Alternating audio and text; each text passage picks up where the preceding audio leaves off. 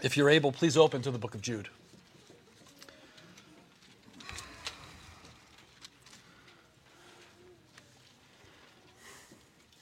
We're going to be looking at verse 8 this morning as we continue in this brief but powerful book.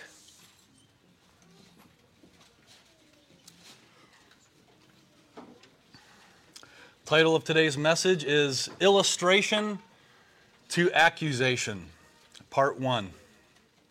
We had three parts of judgment on the ungodly as Jude was giving the illustrations as he saw fit to disclose to the church the sure destruction that would come upon the false teachers who had crept into the church.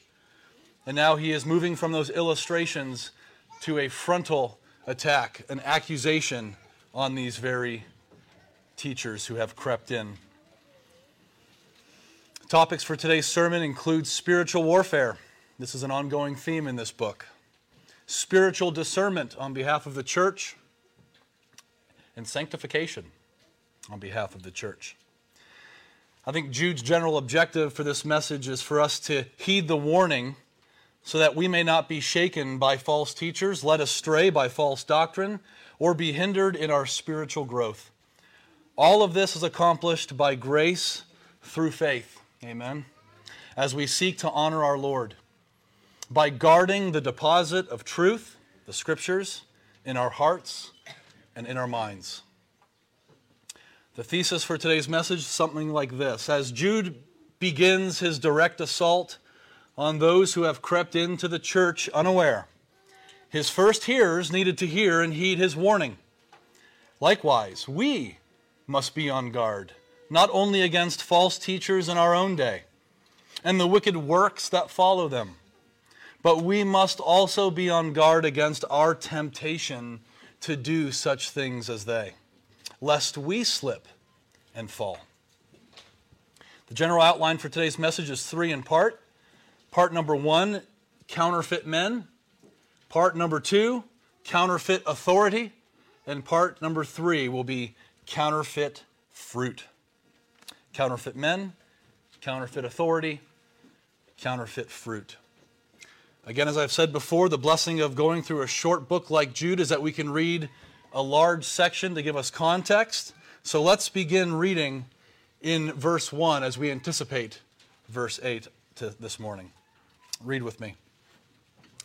Jude, a bondservant of Jesus Christ and brother of James, to those who are the called, beloved in God the Father, and kept for Jesus Christ, may mercy and peace and love be multiplied to you. Beloved, while I was making every effort to write to you about our common salvation, I felt the necessity to write to you, appealing that you contend earnestly for the faith which was once for all handed down to the saints. For certain men have crept in unnoticed those who were long beforehand marked out for this condemnation, ungodly persons who turn the grace of our God into licentiousness and deny our only Master and Lord Jesus Christ. Now I desire to remind you, though you know all things once for all, that the Lord, after saving a people out of the land of Egypt, subsequently destroyed those who did not believe. And angels who did not keep their own dominion but abandoned their proper abode, he has kept in eternal bonds under darkness for the judgment of the great day, just as Sodom and Gomorrah and the cities around them. Since, in the same way as these, indulged in gross immorality and went after strange flesh, are exhibited as an example in undergoing the punishment of eternal fire. And here's our verse. Yet, in the same way, these men, also by dreaming, defile the flesh and reject authority and revile angelic majesties. This is the word of the Lord. Let us pray and ask for his help. God in heaven, we ask that you would attend your word now by your Spirit, that we would all grow, be encouraged, be warned, and give thanks for what your Son Jesus Christ has done to protect us from such who have crept into the church. Help us now by your Spirit. We ask in Jesus' name. Amen. Well, Abraham had Isaac, Isaac he had Jacob, and Jacob he had Judah and his kin. Now, I think I have the attention of some of the younger ones, maybe some of the adults. By saying that, but simply put, as we read this morning in our call to worship, actually in our prayer that followed, our God is often called the God of Abraham, Isaac, and Jacob. But Jacob had a twin brother. Do you remember his name? Esau. That's right. Esau was a strong man. Esau was a rough man. Esau was a hairy man.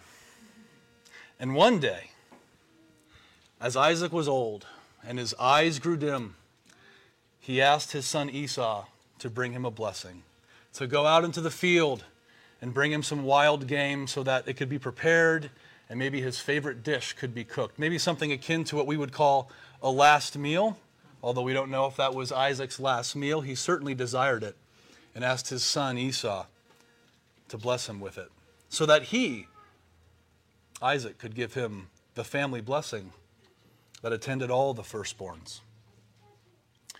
Well, then enter Isaac's wife and his other son, Jacob. And there was a scheme that was plotted by Rebekah. And she wanted Jacob to get the blessing instead of Esau. We may remember the story. This mother said to her son, Do exactly as I say. And to Jacob's credit, remember, he originally didn't want to do it, which is why his mother said, No, do exactly as I say. Reminds, of reminds us of another mother who said to some, Do exactly as he says.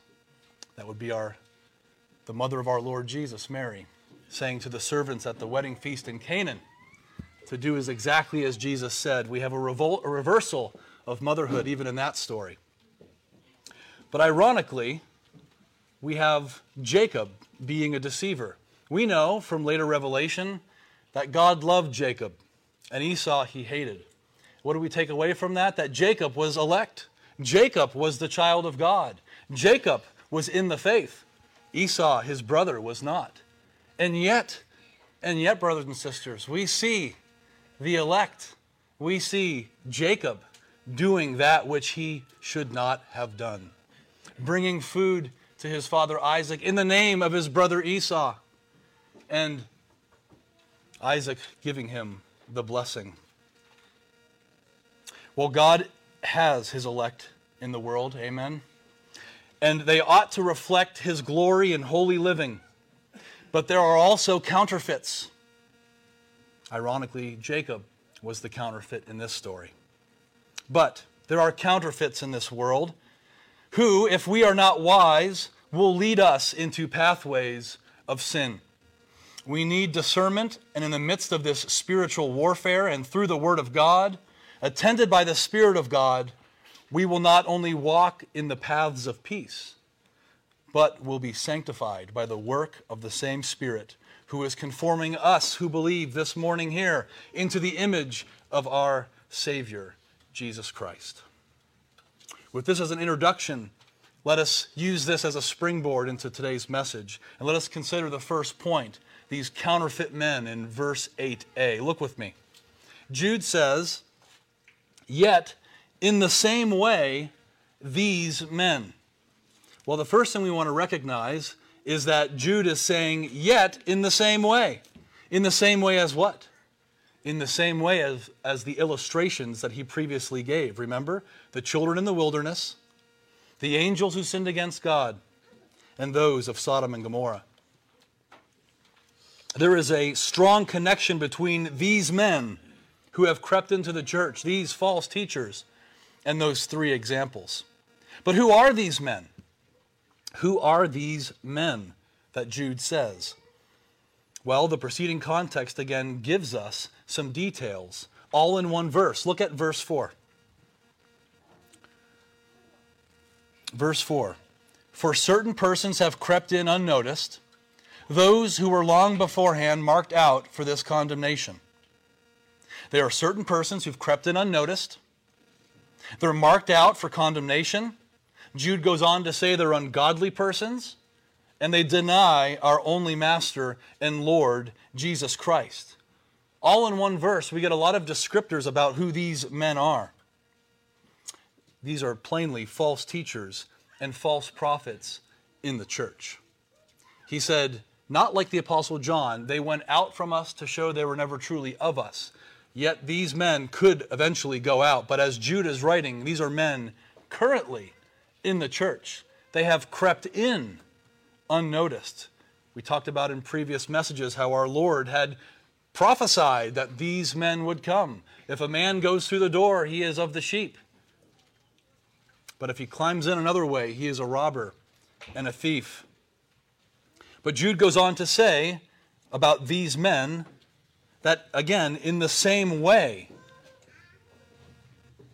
in the same way, they are committing sins that were in those illustrations. Jude is telling us that there is indeed an intimate connection between the three illustrations he gave in these men who were in the church Israel in the wilderness, angels who sinned in Genesis 6, and the destruction of Sodom and Gomorrah and the surrounding cities. Now, one of our practices has been continually to go to Scripture to interpret Scripture. Pastor Perkins reminded us of that this morning when we looked at the book of Numbers, going to the book of Corinthians. But we want to go to 2 Peter, because remember, 2 Peter has a parallel passage to all of these things. And so if you're able, turn to 2 Peter, because we learn a little bit more. Reading of the same thing from a different author, human that is, but the same divine author. And I'm going to read a lengthy section out of 2 Peter to remind us of what he has said chapter 2 in 2 Peter. But false prophets also arose among the people. This is what Jude is saying. They have crept in unaware. Just as there will also be false teachers among you, who will secretly introduce destructive heresies, even denying the master who bought them. It's exactly what Jude is saying about these false teachers who deny our only master and Lord Jesus Christ and that they're bringing swift destruction upon themselves. This is what Jude is saying. Many will follow their sensuality, and because of them, the way of truth will be maligned. Did you catch that? Many will follow them. This is the warning that Jude has for us this morning. This is why I said this is a message about not only spiritual warfare, but discernment. And Lord willing, sanctification through that spiritual warfare and discernment that He gives us. And in their greed, they will exploit you with false words. Their judgment from long ago is not idle, and their destruction is not asleep. Just as God judged those children of Israel in the wilderness who did not believe, just as he judged those angels in Genesis 6 who sinned, who are kept in chains in Tartarus, you remember that? Just as the destruction of Sodom and Gomorrah was on clear display Yes, the destruction of these false teachers is sure as well. For if God did not spare angels when they sinned, but cast them into hell and committed them to pits of darkness, reserved for judgment, and did not spare the ancient world, but preserved Noah, a preacher of righteousness, with seven others when he brought a flood upon the world of the ungodly, and if, if he condemned the cities of Sodom and Gomorrah to destruction by reducing them to ashes, having made them an example to those who would live ungodly lives thereafter these false teachers in the church should have heeded these examples. He will destroy them as well. He will destroy them as well. Peter goes on to say in verse 10 that he will especially judge those who indulge the flesh in its corrupt desires and despise authority. That is what Jude is saying this morning. That is what he is saying this morning. In other words, brothers and sisters, there is nothing new under the sun. As written in the book of Ecclesiastes, that which has been is that which will be, and that which has been done is that which will be done. So there is nothing new under the sun. We have false teachers in the church today. We have those who are teaching a counterfeit Christ, a counterfeit gospel, a counterfeit ethic, and we need to be on guard. Because oftentimes these same false teachers are also leading many of the godly ones, the saints, astray. You might say, How is that possible? How could these men lead so many of the elect astray, even if for a season? And it's because they claim a counterfeit authority. And that counterfeit authority is often believed by those in the church. And that brings us to part two of our message today about these men who have crept in. They have a counterfeit authority. They're not just counterfeit teachers, they also bring with them a counterfeit authority, which gives to many the reason to give them an ear. Read with me. Verse 8b. Also by dreaming. Also by dreaming. Yet in the same way, these men also by dreaming. What does Jude mean when he says these men by dreaming proceed in wickedness?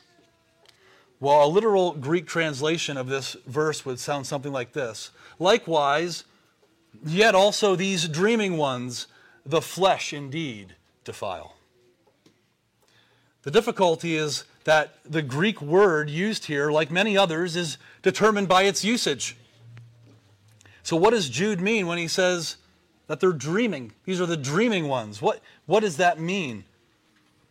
Well, the definition for the word is something you might not be surprised with. It means to dream while asleep, or it means to daydream, or it means to see a vision. To see a vision. Listen to what John Calvin says. It is then a metaphorical mode of speaking, by which he intimates that they were so dull and stupid as to give up themselves without any shame to every kind of baseness. So John Calvin looks at this and says this dreaming is metaphorical. It's metaphorical. That they were dull, living in a dream world. They were stupid, giving up themselves without any shame to every kind of baseness. Well, Matthew Poole then I think extends this a little further. He agrees with Calvin, but he broadens the usage, covering I think, the first two options to dream while asleep and also to daydream. Listen to what he says. They dreamed of what they loved and acted over that filthiness in their sleep. If you have a King James translation, you may notice it says filthy dreamers, kind of injecting the context that they think into the translation, to which they were so much addicted when awake, a daydreaming of sorts. Or, and here he's going to go to Calvin, metaphorically. And so they are called dreamers, as having the sense of their minds overcome and laid asleep by their sensual pleasures, or being like men in a dream, deluded by their absurd, though pleasing, imaginations. What both of these theological giants see is dreaming as chiefly communicating that these false teachers are in some way living in an imaginary world. And isn't that the case with all of us in our sin? We live in a world that we have constructed in our own minds. Think about the sins of Sodom and Gomorrah. Think about the sins of the angels, which we talked about. Think about those in the wilderness, right? We were better back in Egypt. Not recognizing the world they were living in was a world that God has created, a providence that they stand in. God Almighty is the one who brought them out of Egypt. And yet, in their imaginary world, Egypt looked better. But there is still one usage we haven't talked about, which I think deserves consideration and is actually most convincing to me. Remember, the word has a semantic range of to dream while asleep, to daydream. Remember the third one? to see visions. To see visions. Could this be related to the persuasion and influence that they may have had in the local church? This, I believe, is the foundation of their erroneous claim to authority, their counterfeit claim to authority. And I believe it was prophesied, as Jude would say, long beforehand. If you're able, turn to Jeremiah 23. Jeremiah chapter 23.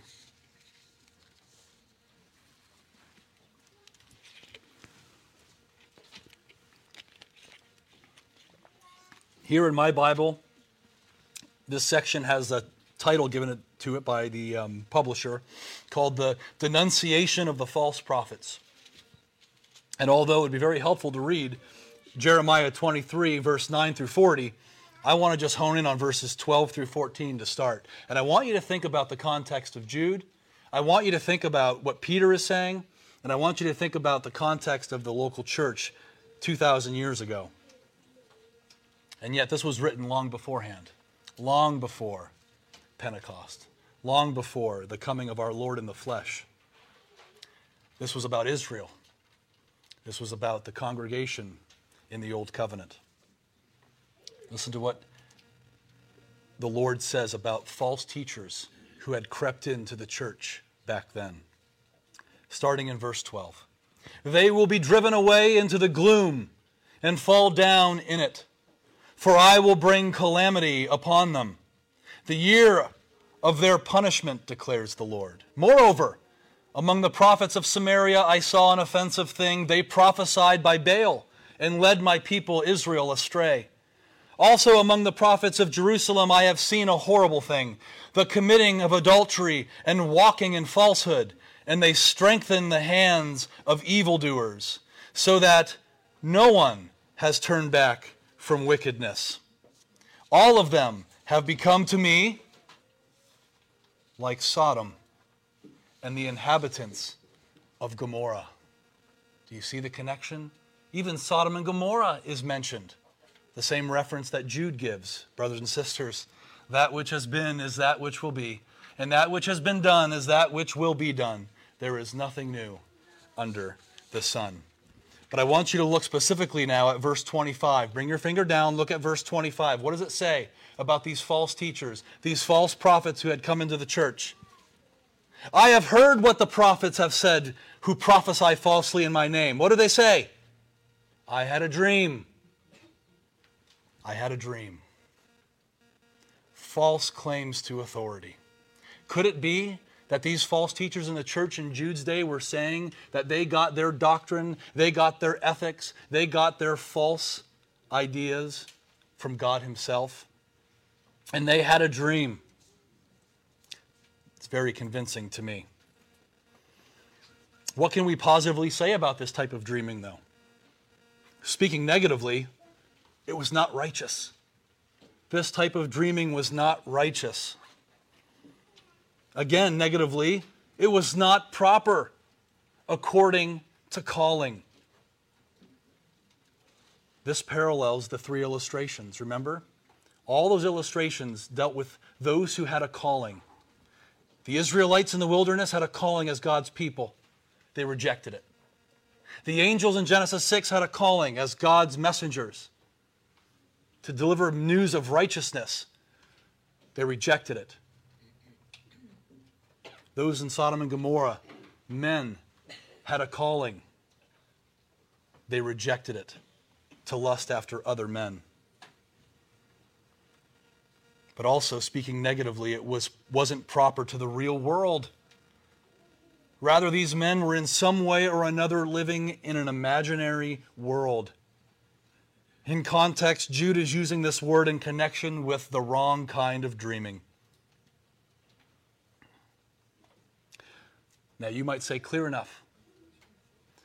Be on guard against false teachers in the church.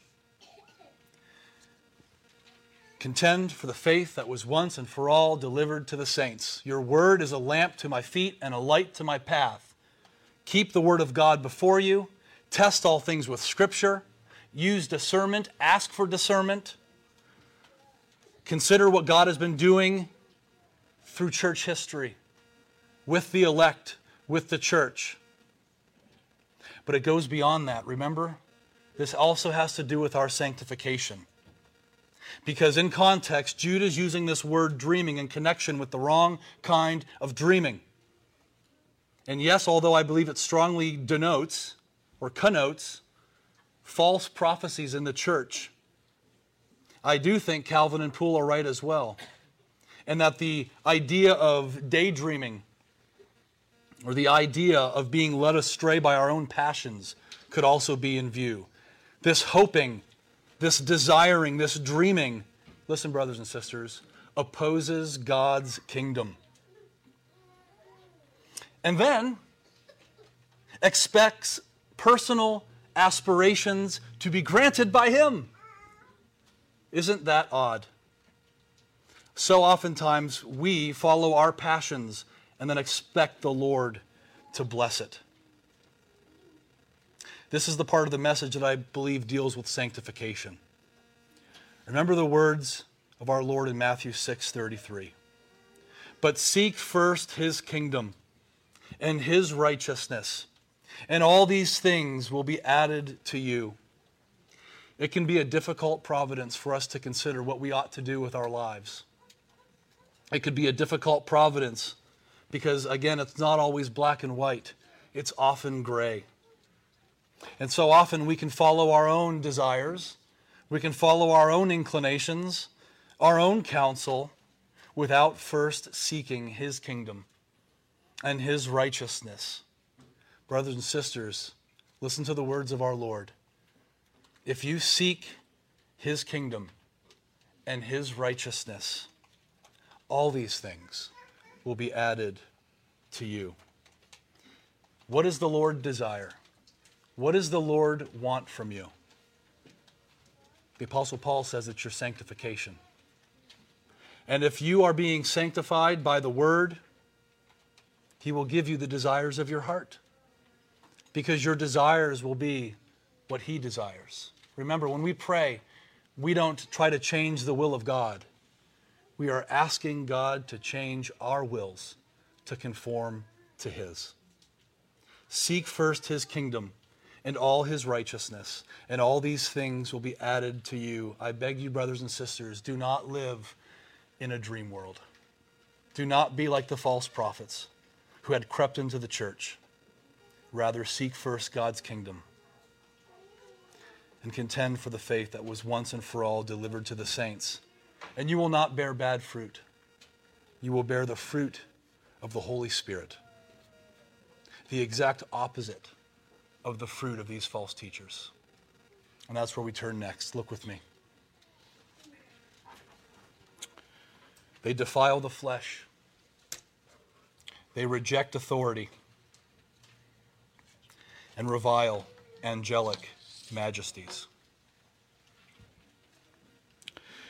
This is a cascading depravity that seeks through its own desires to be loosed from the righteous law of God the Decalogue, the Ten Commandments, that condemns their very actions. The Lord has given us a blessing. What has He given us? He's given us His law on our hearts. That goes for every image bearer of God. The added blessing that we have as, His children is that we not only have His law, but we desire to keep it. Jesus says, If you love me, you will obey me. But these men, knowing that their actions are wrong because God has written his law in their hearts, they seek to suppress that truth. They seek any authority that stands over them to be destroyed. This is a cascading depravity, enslaved by its own desires to be loosed from the righteous law of God, the moral law written on their hearts that condemns their very actions. If you understand this, it starts to make sense why these false teachers would defile the flesh, why they would reject authority and revile angelic majesties. Again, Calvin says, these two things are nearly always connected. That they who abandon themselves to iniquity do also wish to abolish all order. It makes sense. If you know you're living a life against a law, what do you want to do? Abolish that law. Why? So you can continue unabashed in your lawlessness. This is truly antinomianism. Those who hate the law, the exact opposite of what our Lord said believers would do. They would obey him because they love him. Do you seek to obey the Lord or do you seek to abolish his law. John Gill says, they walk after the dictates of corrupt nature. Like the Sodomites, they defile the flesh. Like the fallen angels, they despise dominion And like the Israelites in the wilderness, they revile dignities. For it was especially by opposing the power given to Moses that the Israelites manifested their unbelief. What's John Gill recognizing? Again, that the three illustrations that Jude gave directly connect to these false teachers. This is why he gave those illustrations. This is why we're going from illustration to accusation. Jude is now pulling back the veil on these false teachers and saying, This is why I'm writing you the letter I'm writing now. Remember, at first I wanted to write to you about our common salvation, but now I am writing for you to contend once and for all for the faith that was delivered to the saints.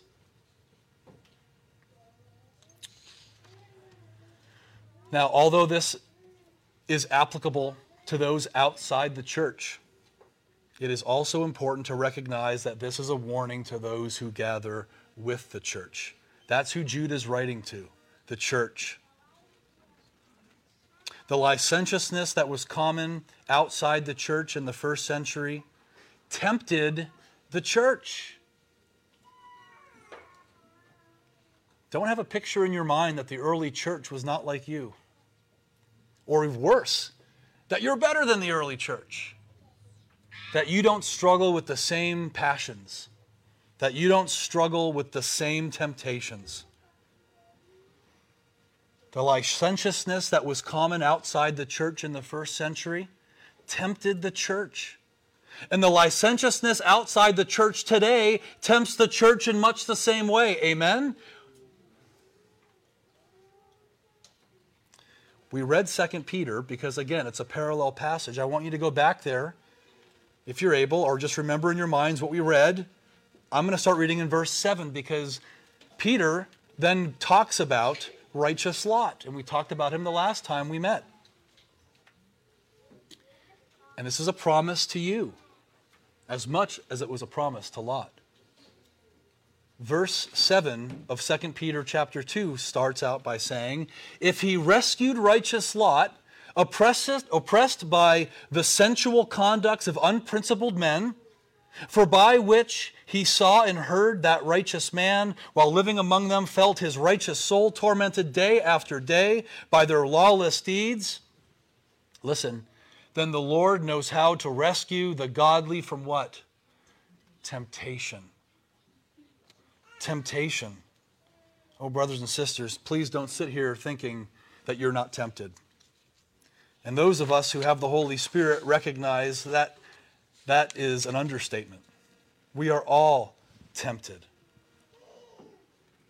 You know what's amazing about that? Our Lord was tempted in every way, such as us, yet without sin. Praise be to God. There is nothing new under the sun.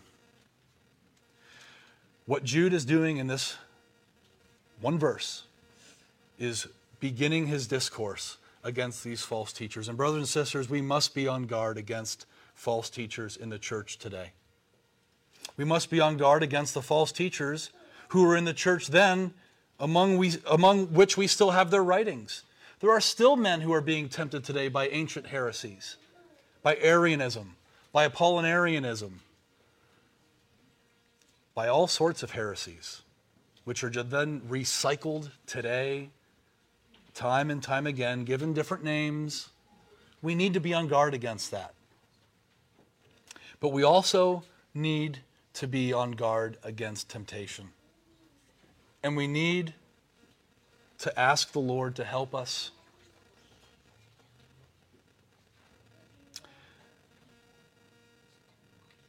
We need to remember the words of William Ames. Now we shall make a progress in sanctification if we exercise ourselves daily to a more perfect denying of sin and of the world and of ourselves to a more earnest and serious seeking of God and His kingdom. Also, if we have our end always in our eyes, if we keep our hearts with all diligence, if we watch to the holy use of all those means which make to sanctification and join earnest prayer with them. Brothers and sisters, one of those means is us meeting here this morning. Let us not forsake the gathering together of the saints. Let us not forsake prayer. Let us not forsake reading the scriptures so that we can contend for the faith that was once and for all delivered to the saints, that we may, may be protected, that we may grow in our love for our Savior, who was tempted in every way like us, and yet without sin. It is His record that is imputed to your account when you believe in Him. Confess with your mouth that Jesus is Lord and believe in your hearts that God has raised him from the dead, and you will be what? Saved. Children, confess with your mouth that Jesus is Lord. Believe in your hearts that God has raised him from the dead, and it's a promise you will be saved. Such as everyone here who has done those two things. Let us pray. Father in heaven, we thank you for your word. We thank you for your Son, Jesus Christ. We thank you for this word this morning. May it be knit to our hearts for your glory and our good. In Jesus' name we pray. Amen.